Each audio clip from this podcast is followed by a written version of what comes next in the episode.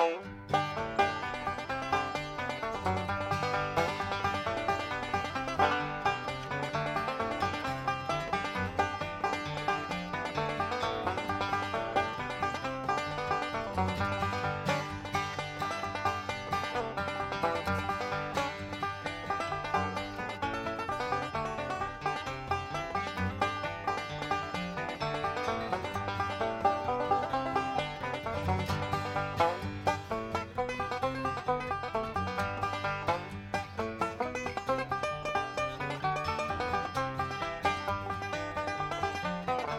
Hello, everyone, and welcome to Mountain Talk. I'm your host, Mikey Mueller, and today's episode will feature some interviews I had with past Robertson scholars who lived and interned in Whitesburg during the summer after their first year at university. College students have been coming to live and work in Whitesburg through the Robertson Scholarship Program since the early 2000s. I myself just finished my internship at Appalshop and have had the pleasure of living in Whitesburg for the past eight weeks, thanks to the scholarship program. I thought it would be interesting to hear about the experiences that some of these program alumni had during their time in Whitesburg and in Letcher County, so I reached out and chatted with them over the phone late last month. Many of these past students and interns had never visited the Appalachian region before their time in Whitesburg, and thanks to the scholarship, they were able to not only see, but immerse themselves in a community that they would otherwise never have been able to experience, all while getting a taste of Appalachian culture. Before we begin listening to the alumni, though, I think it's important I explain a bit more about the Robertson Scholarship so that the background and context of each of the alumni is better understood. Created through the generous gift of Julian Robertson and his wife Josie, the Robertson Scholars Leadership Program began in the year 2000. The program offers joint merit scholarships to the University of North Carolina at Chapel Hill and Duke University, where students have the privilege to take classes and study at both institutions. Part of the programming that the scholarship offers to students are unique summer experiences. During our first summer of college, called the Community Summer, we go to one of four locations in the American South, including Tarboro, North Carolina, Cleveland, Mississippi, New Orleans, Louisiana, and Whitesburg, Kentucky. In past years, Atlanta was also a site that was offered to scholars for their first summer, so some alumni that you will hear from might mention that location as well. We live in our respective communities with other scholars for 8 to 10 weeks while working for local community organizations. As you will soon hear, all the program alumni came from a diverse range of places from across the country and world, but all of them spent their first summer of college here in Letcher County. One of the alumni I talked to was here back in 2005, and one was here just last year. Though there were many similarities between their experiences, each of the alumni's time here was shaped by the other scholars they lived with, the job that they had, and the year that they came to Whitesburg. I hope that this episode of Mountain Talk offers some insight into what the experience of entering and leaving an Appalachian community is like for a young person who is not originally from this part of the country. I interviewed eight alumni, and you will hear from all of them throughout the episode. I will give a brief introduction for each alumnus before they speak for the first time. I hope you all enjoy.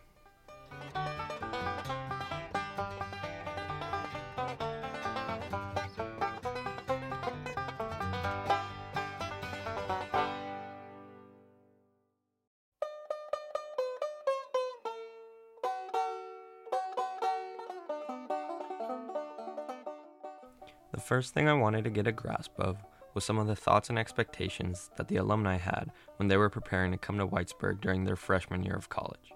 I asked them to reflect on the mindset that they were in before they came to Whitesburg. Raised in West Hartford, Connecticut, Elizabeth graduated from UNC in 2013.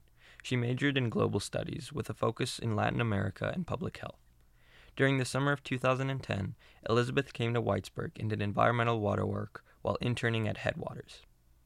Um, so, going to college in North Carolina to begin with was a shock to me because, I mean, I really loved the school when I toured it, but like the reality of living in the South compared to West Hartford, Connecticut, was like was pretty shocking. And Chapel Hill, I know, is like a pretty liberal version of the South, and it's like totally UNC influenced. But even like hearing my friends' stories from rural North Carolina, I was just like, no way, like that's not happening in our country. Um, so then going to Whitesburg, I had no idea what I was getting into. Like the fact that the town was like 2,000 people, I just like couldn't even conceptualize that. But I knew that I really wanted to be, at that time, I thought I wanted to be um, an environmental studies major. I was really excited to like see what it was like to do environmental studies in the field, which is probably like the major reason I wanted to go to Kentucky. And I also wanted to go to a rural community because my like North Carolinian Robbies had told me about like this world that I just like didn't even know about, which was rural America. so I knew that I wanted to go to like I wanted to learn more about it. We'll hear more from Elizabeth and her job at Headwaters soon. Savannah graduated from UNC in 2017 and was in Whitesburg during the summer of 2014. She grew up outside of Phoenix, Arizona, and studied public policy and peace war and defense during her time at Carolina. Here in Whitesburg, she had interned at the Center for Rural Strategies. Savannah talks a bit about her family history and the relationship she had with Appalachia before coming to Whitesburg. So my I had not lived in Appalachia. My family is actually from Georgia. Both my mom and my dad are from different places in Georgia. Um, met at the University of Georgia, um, and my experience had been almost entirely from my dad's perspective, my dad's entire family still lives in North Georgia outside of Chattanooga um, in a smaller town called Chickamauga, Georgia. Um, and he, his whole life, really identified with, um, you know, living in Appalachia. He was raised, um, honestly, you know, pretty poor in in this small town, and really didn't think that he, you know, was headed to college. And so for him, his association, um, you know, he had this quote, you know, American Dream moment where he had, um, you know, a, a teacher or guidance counselor, you know, an official authority figure in his life tell him, you know, you should apply to this, you know, he did not have any money. He was not going to be able to pay for college, but said, you are a really talented student. Him and his twin brother both were.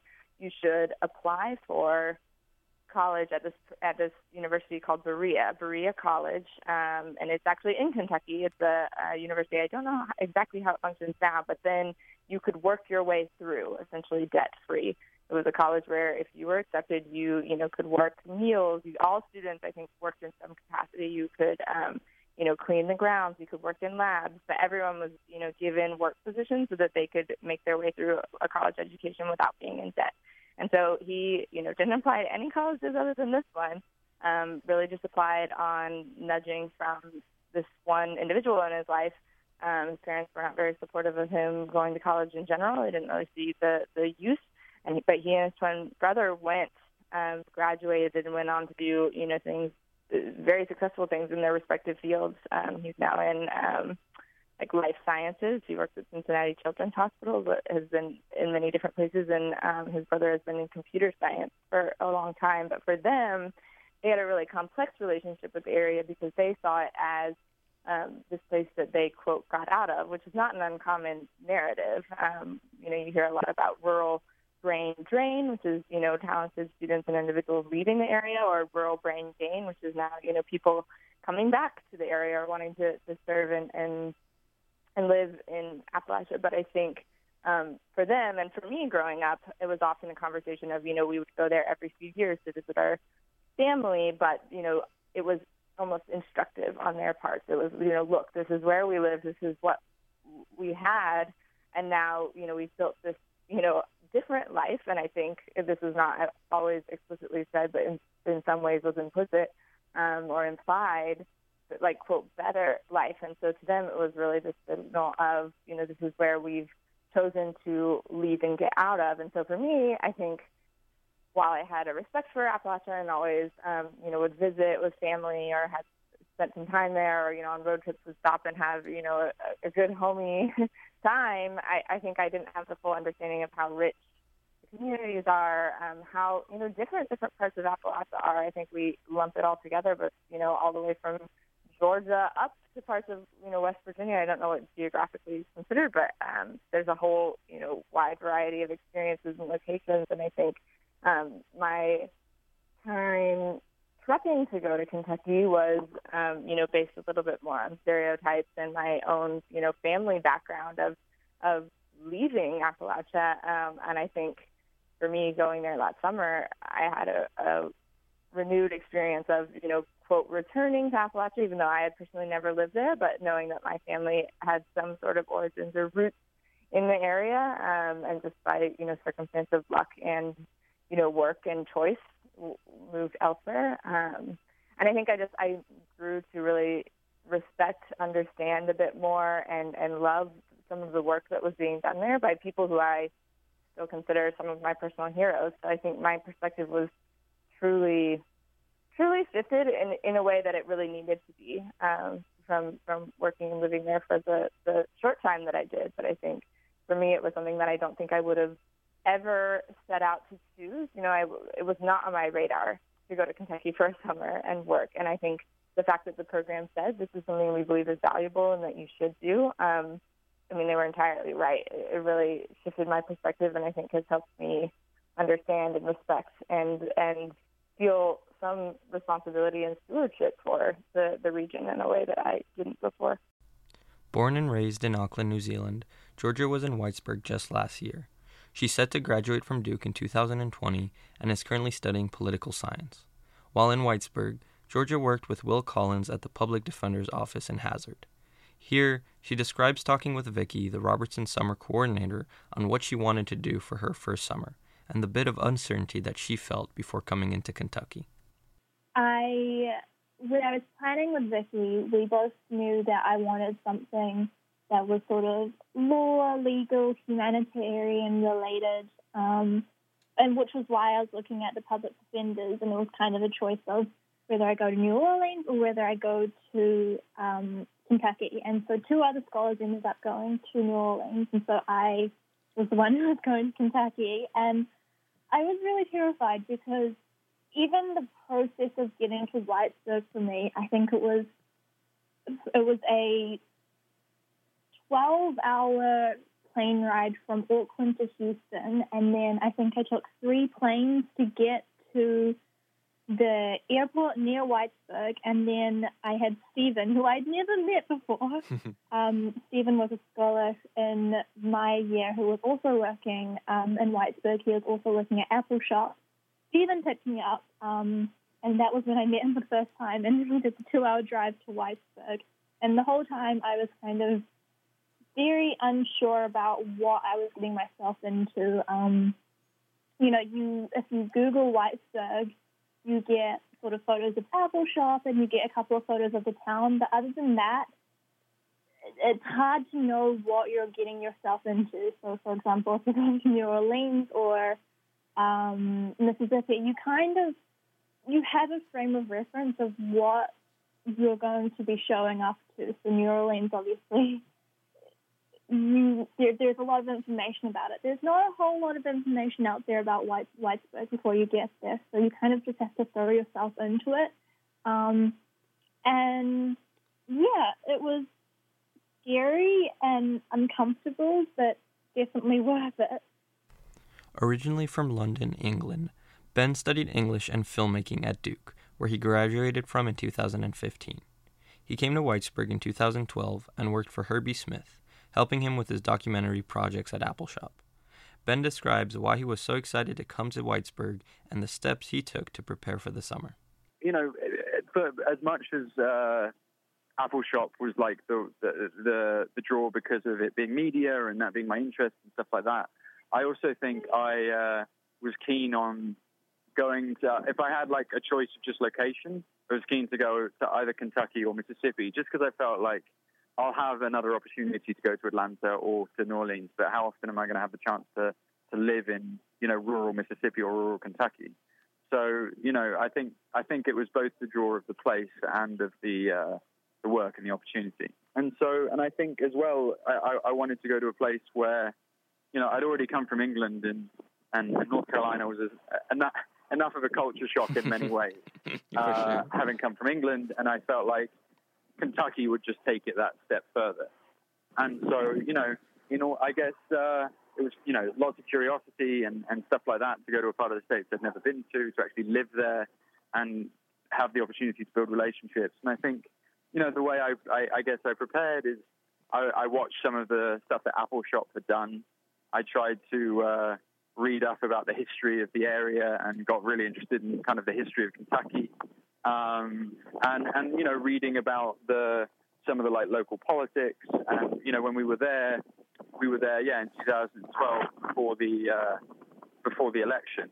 And so um, uh, we ended up one of the things I did when I was there was uh, ended up filming a coal rally in uh, in Abingdon in Virginia. And uh, you know I think that was uh, sort of in the lead up summer I really wanted to find out about the the inner politics of what mattered to people in that area, and I think that made it far more interesting because Whitesburg is this like liberal bastion in in many ways around a, a, a very entrenched, um, you know, Republican stronghold.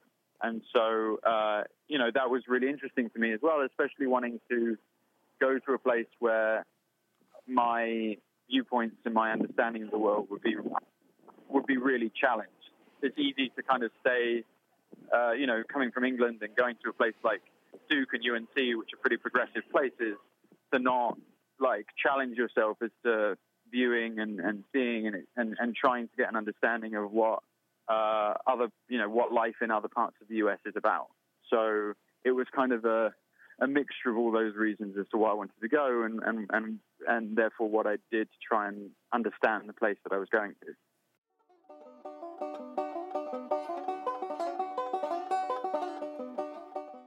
Next, I wanted the alumni to think back on their time in Whitesburg, so I asked them to list off any great memories or highlights that they experienced during their time here. Like Savannah, Sumit came to Whitesburg in the summer of 2014 and is also from a suburb of Phoenix, Arizona. He graduated in 2017 from UNC with degrees in philosophy and poetry writing. During his time working at Appalshop, Sumit was mentored by Herbie Smith. I guess there were like so many highlights. Let me just say the ones that immediately come to mind. Um, one highlight that immediately comes to mind from work is I remember there was one day that Herbie and I were scouting out a filming location for the Kentucky River film. And we were going to kind of this local stream bed area.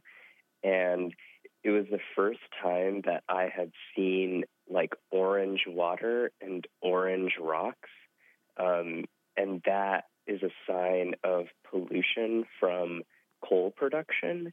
Um, and I could just see it in the stream, and we were filming it, and you could see these kind of orange stalactites literally like dripping from part of this nearby cliff. And it was just this scene of utter environmental degradation due to coal production. And it was like my first, I think, uh, I guess, first really close up experience of that. I had kind of vaguely and abstractly knew that it was happening, but I didn't actually get to see it until that moment. So that was like very much one highlight that I really remember.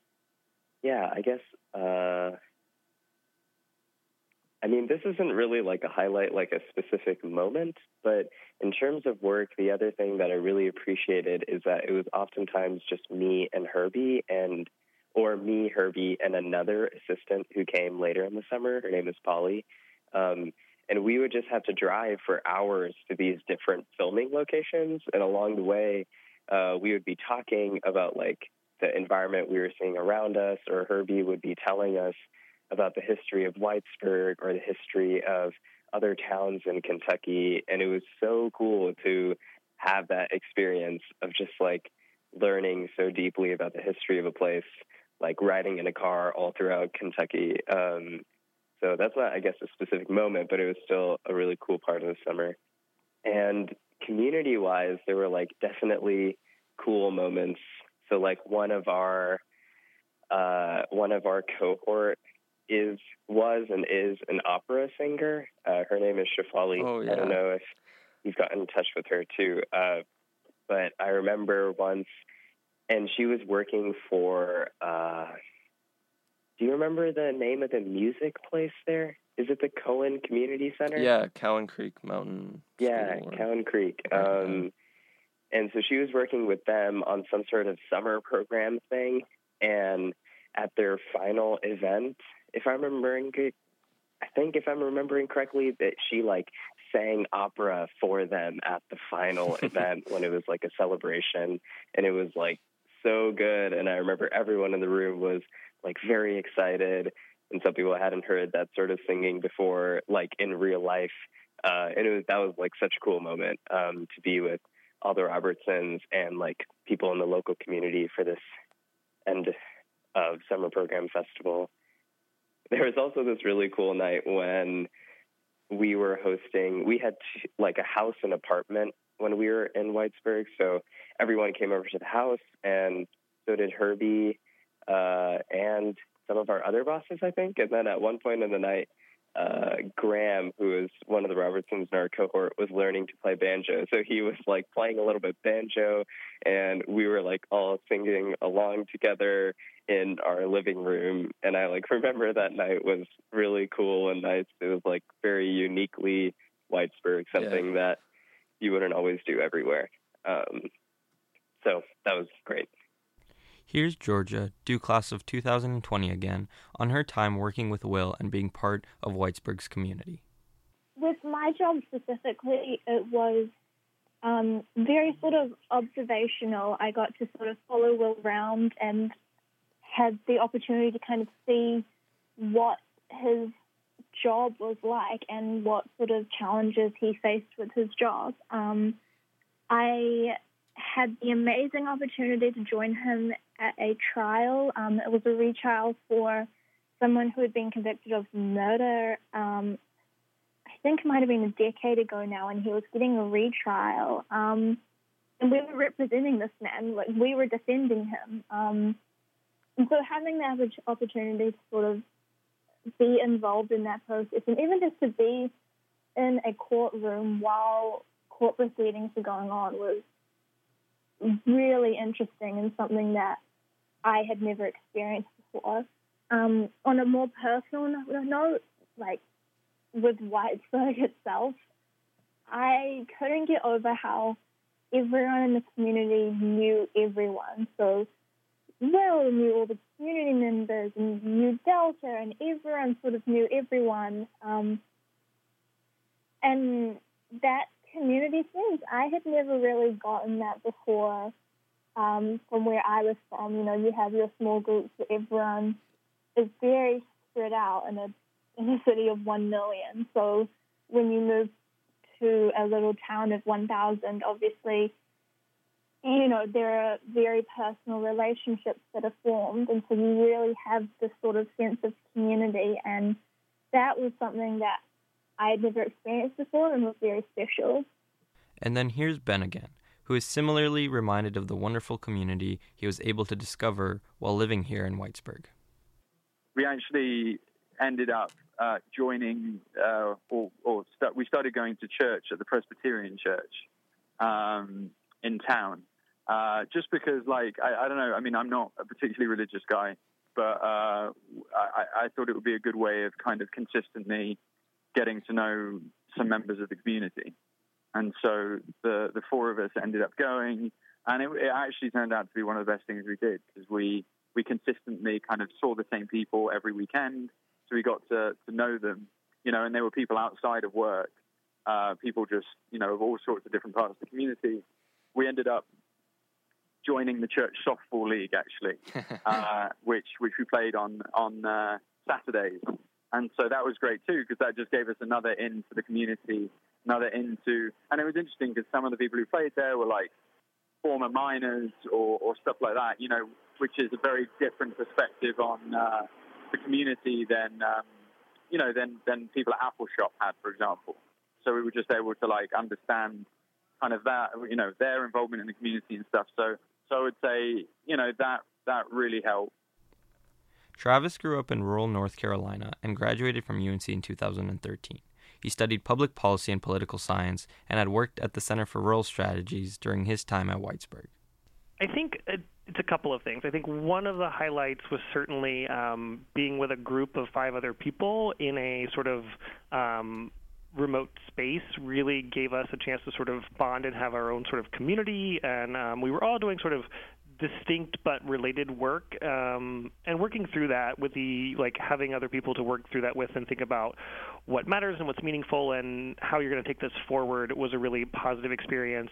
I think in terms of Whitesburg itself, just being in such a beautiful landscape and being in the mountains and sort of having a lot of green around you and to sort of reflect on what's going on in the world and what you're going to do after you leave this place was a really positive experience for me. Um, and then from a work perspective, I think I knew coming into undergrad I wanted to work in sort of a policy sphere. Um, I hadn't quite figured out exactly what that would be, but doing work um, at a nonprofit focused on rural policy was a really positive experience for me to hone in a little bit more on what kinds of work I really wanted to do and how I want to carry that forward into the policy sphere. Um, and certainly, sort of what I do now is different, but it's definitely informed by some of the work that I did while I was in Whitesburg. Um, and I think my perspective on some of the things I touch day to day is much stronger because I have that experience. Originally from Raleigh, North Carolina, Eli received a degree in linguistics from UNC while studying biology at Duke. He graduated college in 2014 and worked with Nell Fields in Whitesburg during the summer of 2011. An avid scientist, Eli came to Whitesburg with an idea to run an outdoor science camp of sorts for kids around the county. He would set up shop for a week at a time at different hollers where he would then teach kids about nature and the different bugs that they found out in the woods and the creeks. Eli recounts a bit of his thought process when he began the science program and what really stuck with him after he finished running the camp. I showed up there and, and walked in to meet Nell, um, and my thought was based on what I was like as a child doing a lot of these things, um, that I really just needed a room um, somewhere that I um, would set up all my stuff, um, and that you know I could get kids to come in for for two or three weeks at a time. You know, their parents would drop them off or whatever. Um, I found out from her that you really have to be much more accommodating to the needs of um, of your your population. Um, so if you're in rural Kentucky um, and you want kids in the summer who aren't in school and who aren't being bused to do something semi-academic, um, you really have to go to them.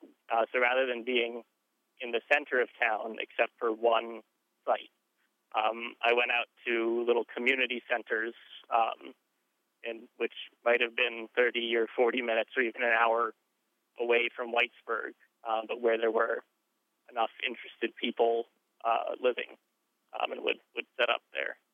The thing that um, surprised me most um, is actually the attitude of uh, the adults more than the kids. Um, you know, I figured kids are kids; they'll they'll do anything that's fun. So if I can make the activities fun, the, the kids will come and be interested.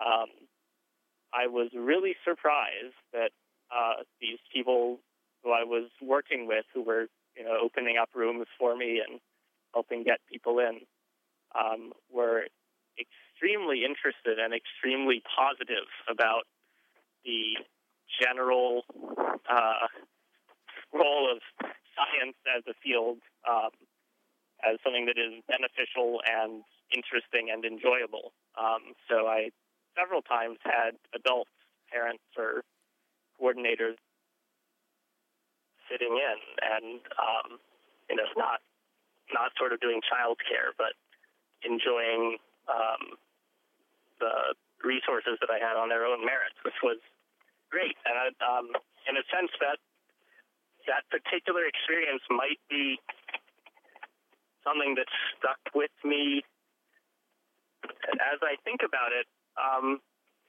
really more than, than quite a few other things because I mean I, I am I am from North Carolina, but you wouldn't know it to listen to my voice. Um, and uh, I, I'm from a, a city, but I'm in the nominally I'm in the agricultural field. So the people who I rely on to adopt anything I come up with, the people I have to convince it's a good idea, are quite similar in a lot of ways, but not always, to the people who I got to know and who I was, even at that time, unexpectedly talking to about science back in Kentucky.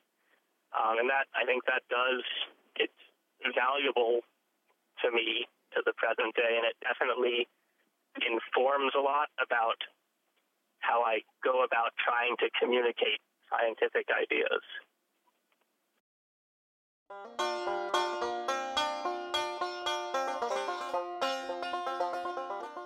But just because the alumni had great and fond memories of Whitesburg doesn't mean that their time here in Letcher County was always easy.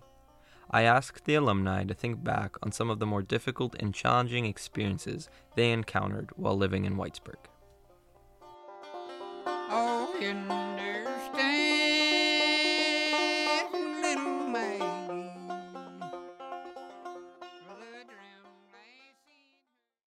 Scott is originally from Atlanta, Georgia. He studied history and graduated from UNC in 2008.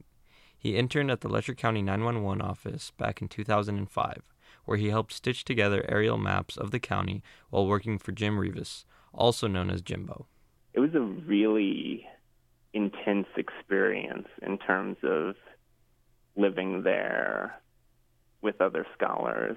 Um, and, you know, we were there. We talked. Rachel and I talked about this at the Robertson Reconnect weekend in February. We were there in the summer of 2005. You know, before smartphones. Um, I can't even remember whether the place that we were living had uh, wireless internet access, any kind of internet access, really.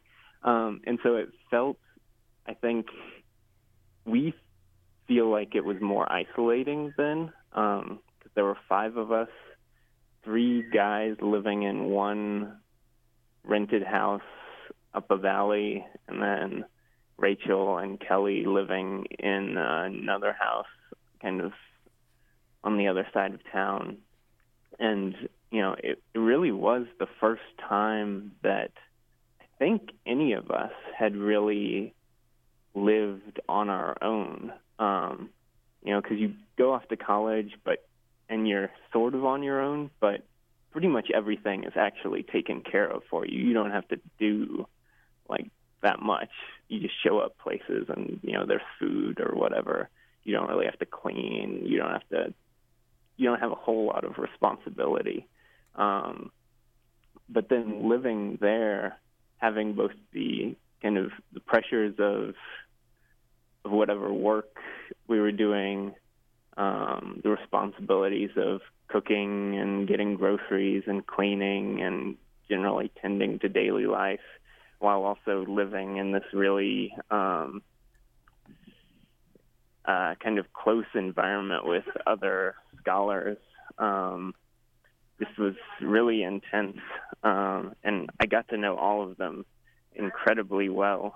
Um, you know, at times that was really fun. At times it was really hard. Um, just you know, clashes of personality when you and only know four other people going into a kind of foreign environment.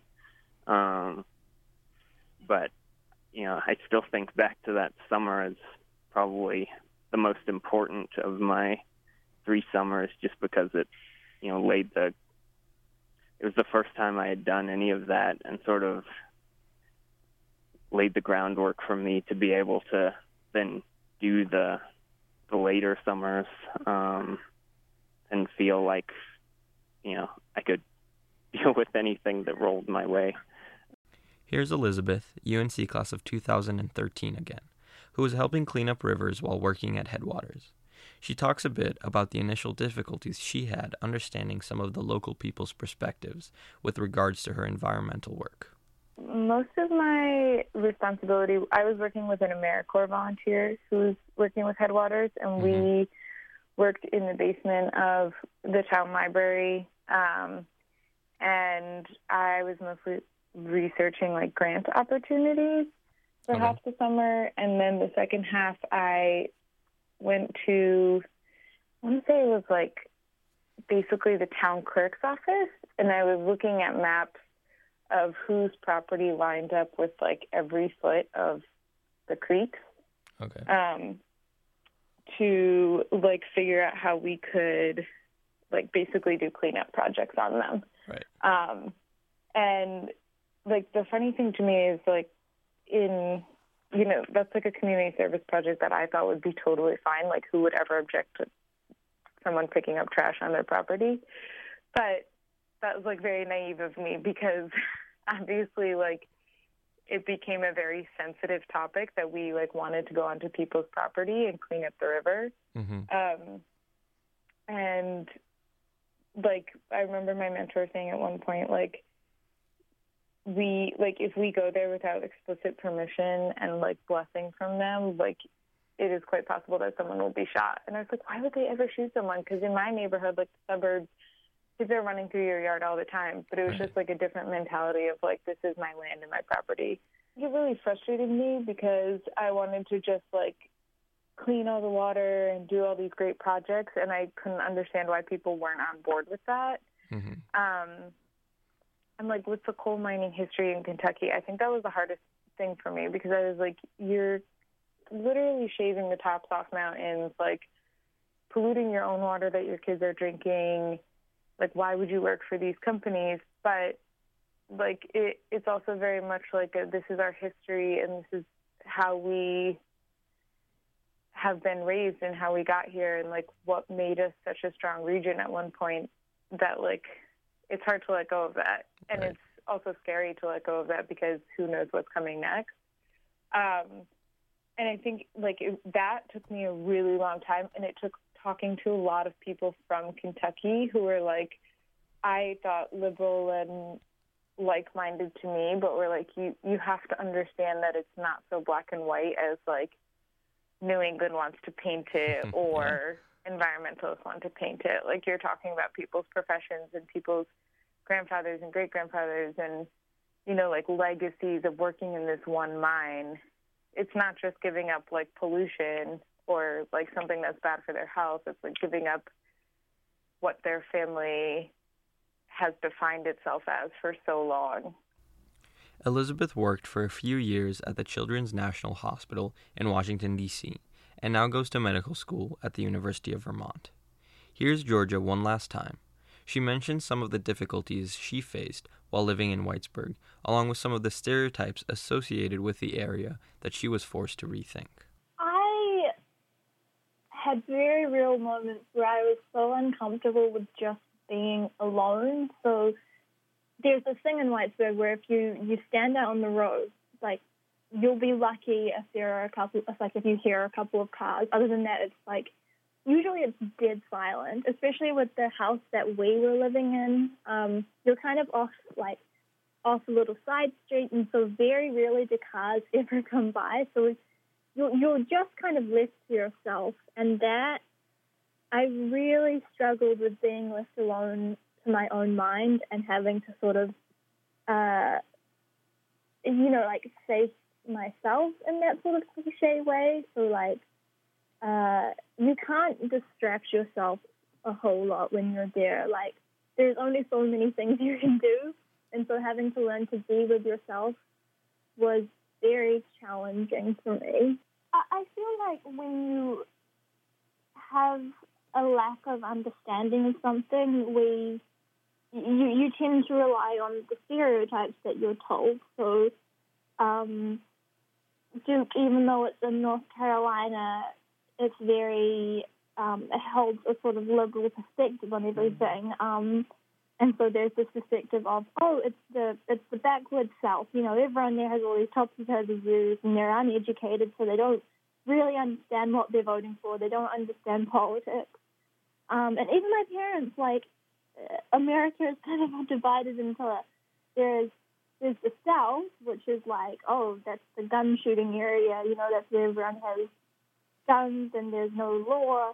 And then there's kind of the rest of America. Right. Um, and we rely on those stereotypes because we don't really understand or have knowledge about, you know, the complexities that are going on. And so um, even I relied on those stereotypes um, before going to Whitesburg. My mum was actually like, we had a talk. She's like, like don't let, watch out for the guns. You know, it's it's it's Kentucky, you know. Um, and looking back at it now, it's like it's we we some of these things are kind of based in ignorance, like Right. you know the lack of knowledge. Georgia just finished her second year at Duke University and has spent this past summer collecting data while interviewing people across Europe about the refugee crisis. Here's Ben again, Duke class of 2015, who talks a bit about his biggest struggle when living in Whitesburg.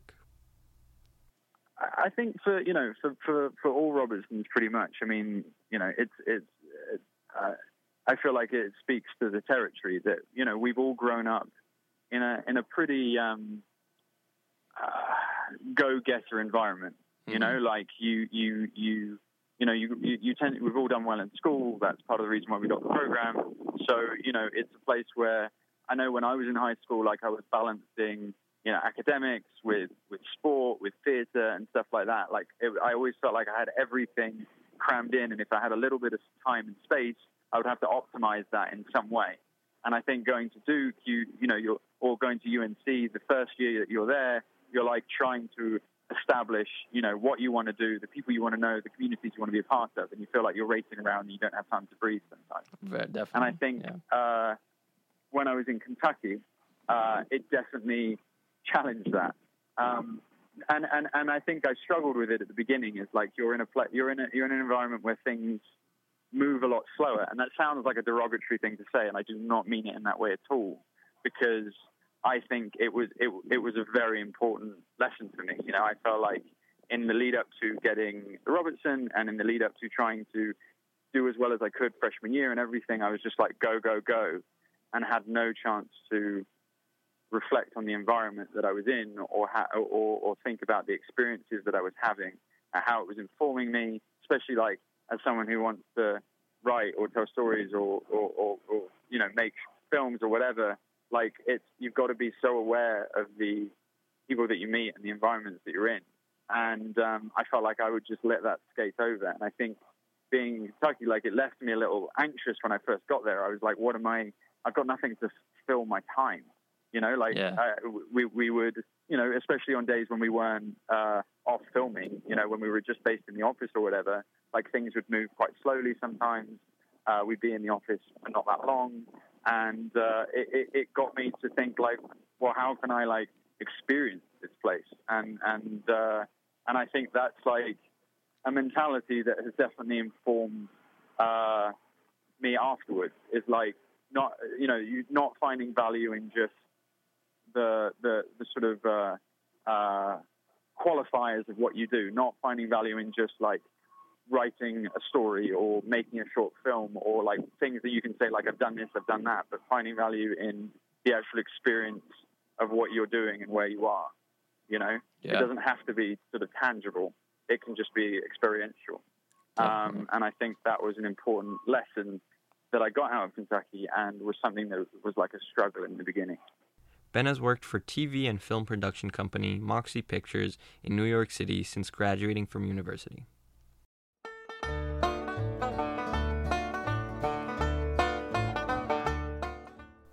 Finally, I wanted to see what stuck with the alumni after all these years. I asked them to reflect on the effect that this summer had on them and what they took away from their time in Whitesburg.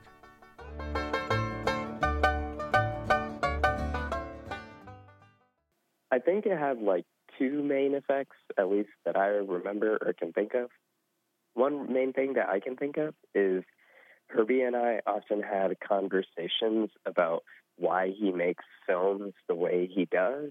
And one of the things that I really remember is that he said that he doesn't make films that are narrated by the filmmaker usually, or like, I think sometimes he called it God's eye, where the filmmaker just voices over whatever is being filmed at the moment. Uh, his films use a lot more of actual characters' voices, as in the people who are being filmed are usually in the voiceovers, if there is a voiceover at all on the film. Um, and I thought that this was a really interesting kind of physical demonstration of how the subjects being filmed had agency to continue to talk, whereas the filmmaker is sort of in the background, um, letting them speak and asking them questions um, and things like that. Uh, and so I guess that I think sort of influences some of my poetry writing in the sense of it's not the same exact thing. You're not really filming anyone, you're just writing. Uh, but the same sort of thing where you have to be careful not to kind of let your perspective completely dominate whatever it is you're writing about. Um, that you kind of need to, especially if, like me, you're writing about real people and real subjects, although through a fictional lens. Uh, you kind of have to let the real people and the real subjects you're talking about have some sort of influence on how you write and what you write about. And then the second thing that I could think of was just one of the reasons why I wanted to work with Herbie is that I was really interested in working like kind of one on one with a mentor uh, because that was something that I hadn't really done before. And in many ways, it can mimic the relationship between a professor and a student when the student is either considering academia or is a grad student like me currently. Uh, not all professor student relationships are like that. Sometimes they're a lot more peer peer. Uh, but I was kind of interested in these sort of mentor mentee relationships. Uh, and I really enjoyed my time, as I already kind of talked about my highlight, that uh, I just learned a lot from Herbie. It was very important to me to t- kind of take the stance of humility and wanting to be educated about a place that I knew little to nothing about, and kind of, yeah, learning through talking, learning through asking questions, um, and those sorts of things I think are still important to me in my current life with my relationships with my professor mentors um, in various places. Sumit just finished his first year of graduate school at the University of Michigan, where he's pursuing a PhD in philosophy. Here's Travis again, who went on to study public administration along with city and regional planning in graduate school after finishing his degree from UNC. He talks of the perspective and insight that he gained on urban planning from his time here in Whitesburg.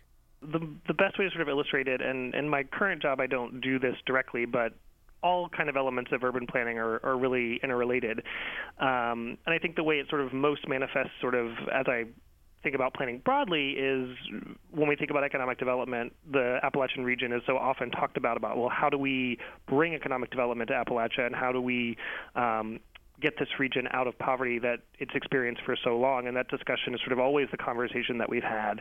Um, and so as we think about sort of what modern issues are in economic development and how we're seeing that and what cities are doing and what other places are doing to try to, um, you know, create jobs and create opportunity for people, I always sort of think more about, well, how can we do this in a way that actually links the urban with the rural? We're sort of in a very unique time right now where cities are economic drivers. We're seeing jobs concentrate in cities, and given sort of the current policy landscape and the economic incentives, that's unlikely to change anytime soon.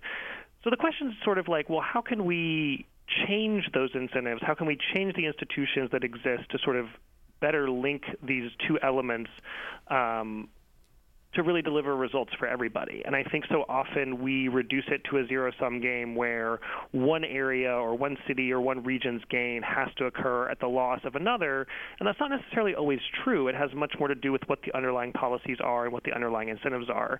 Um, and so having spent some time in a rural area and sort of seen a lot of what's going on there up close and working with people who've spent their careers thinking about this and trying to really solve these problems i think really gives me a broader perspective on that element of my work um, when it does interface uh, with it and how to think about that in a broader way that's maybe more productive than just viewing things as a zero sum uh, sort of calculation and that the current favor um, the current economic sort of conditions don't favor rural areas. Well, how can we how can we link these things to take a, a, an approach that really benefits everybody?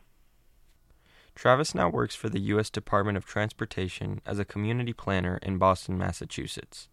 Next is Eli, who talks about what he learned from running his science camp and how applicable it is in his day job as a researcher.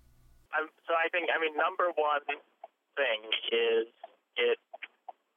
I don't, I, I don't know what it would have been like if I hadn't been there, but I suspect, given that I tend to think about it at those moments, that um, it cemented a certain degree of faith in um, the openness of people to talking about difficult things um, with people who are not like them. Um, you know, I I was quite concerned going in. I thought, you know, in a sense, if you describe it one way, I'm going into coal country with a, a environmentalist thing going on. You know, I'm like the enemy. How bizarre was that? Um, and I, I was really convinced otherwise. Uh, so when I moved on to dealing with lots of different people all over the world, often on you know sensitive subjects which are at the core of their livelihood and on which we might not agree. Um, I do often think about those moments, um, especially with the parents of the kids who I thought were my audience. Um, and I, you know, I, I have some some faith because of that, that that you can usually get through to people, um, or at least get along with people. Eli just finished his third year of graduate school at North Carolina State University, where he is researching ways that genetic engineering could reduce plants' need for fertilizer. Here's Scott, UNC class of 2008 again, who describes some of the personal lessons he took away from his summer in Whitesburg. Yeah, um, I'd say being there um, helped me kind of personally be a little bit less uh, rigid and stubborn uh, about certain things, just because you know that was the first time that I was not really that much in control of large portions of what I was going to be doing, uh, and so just having to deal, you know, interpersonally and kind of institutionally with um,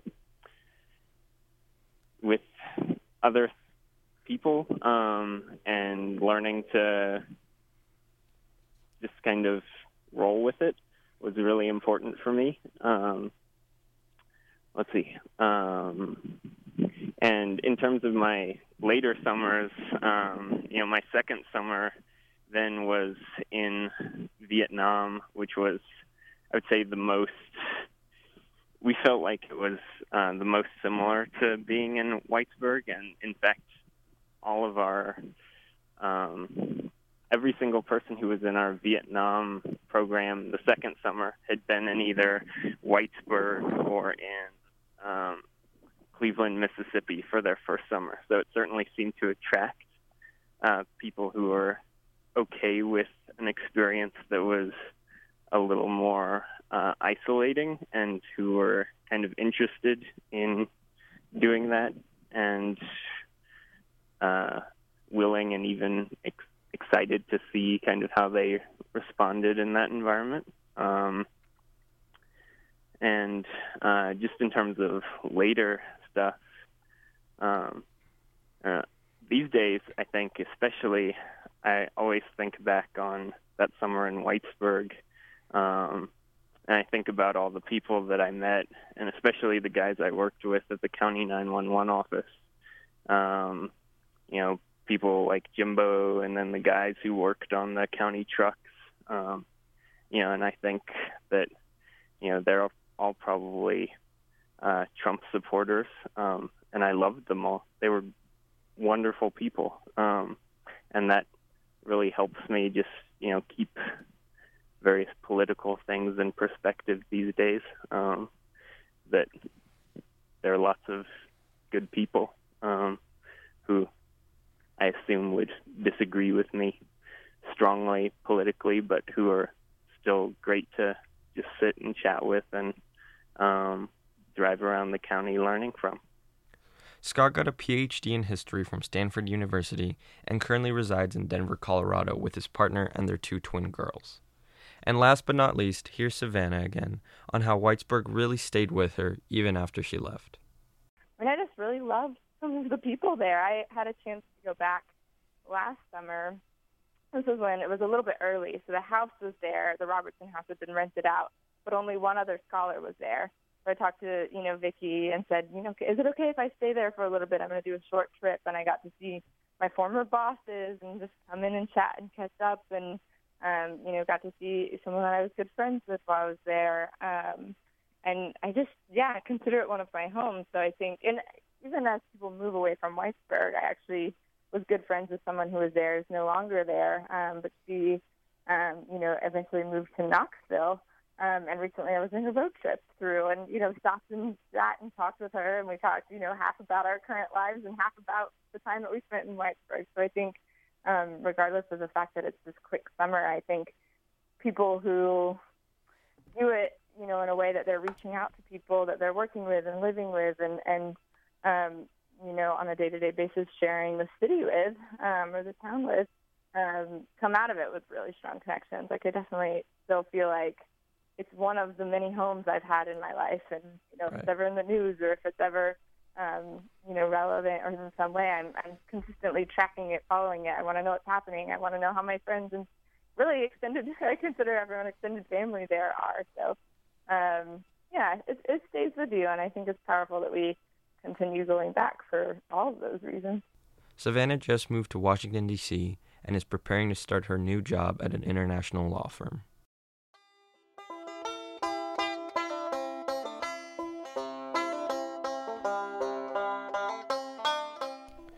Over the years, more than 60 people have come to Whitesburg thanks to the Robertson Scholarship Program. And if I was able to talk with all of them, I'm sure many would echo the sentiments you just heard from these alumni. They came to Whitesburg during their formative years and left with a better understanding of who they are. But more than that, these alumni left with an understanding of what it means to be a part of a greater community and with an appreciation for the Appalachian region. Though it wasn't always easy, living in Letcher County forced many of these alumni to question their prejudices and misconceptions about the southern United States and rural America.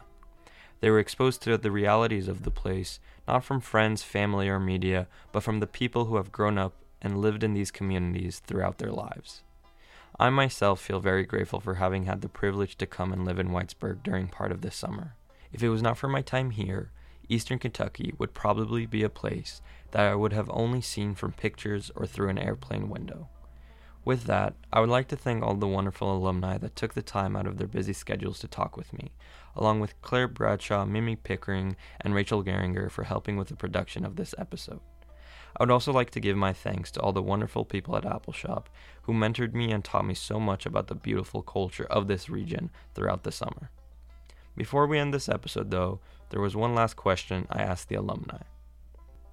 If you had the option to go back to your freshman year again and choose where you went for your community summer, after now having spent time in eastern Kentucky, would you still choose to come to Whitesburg?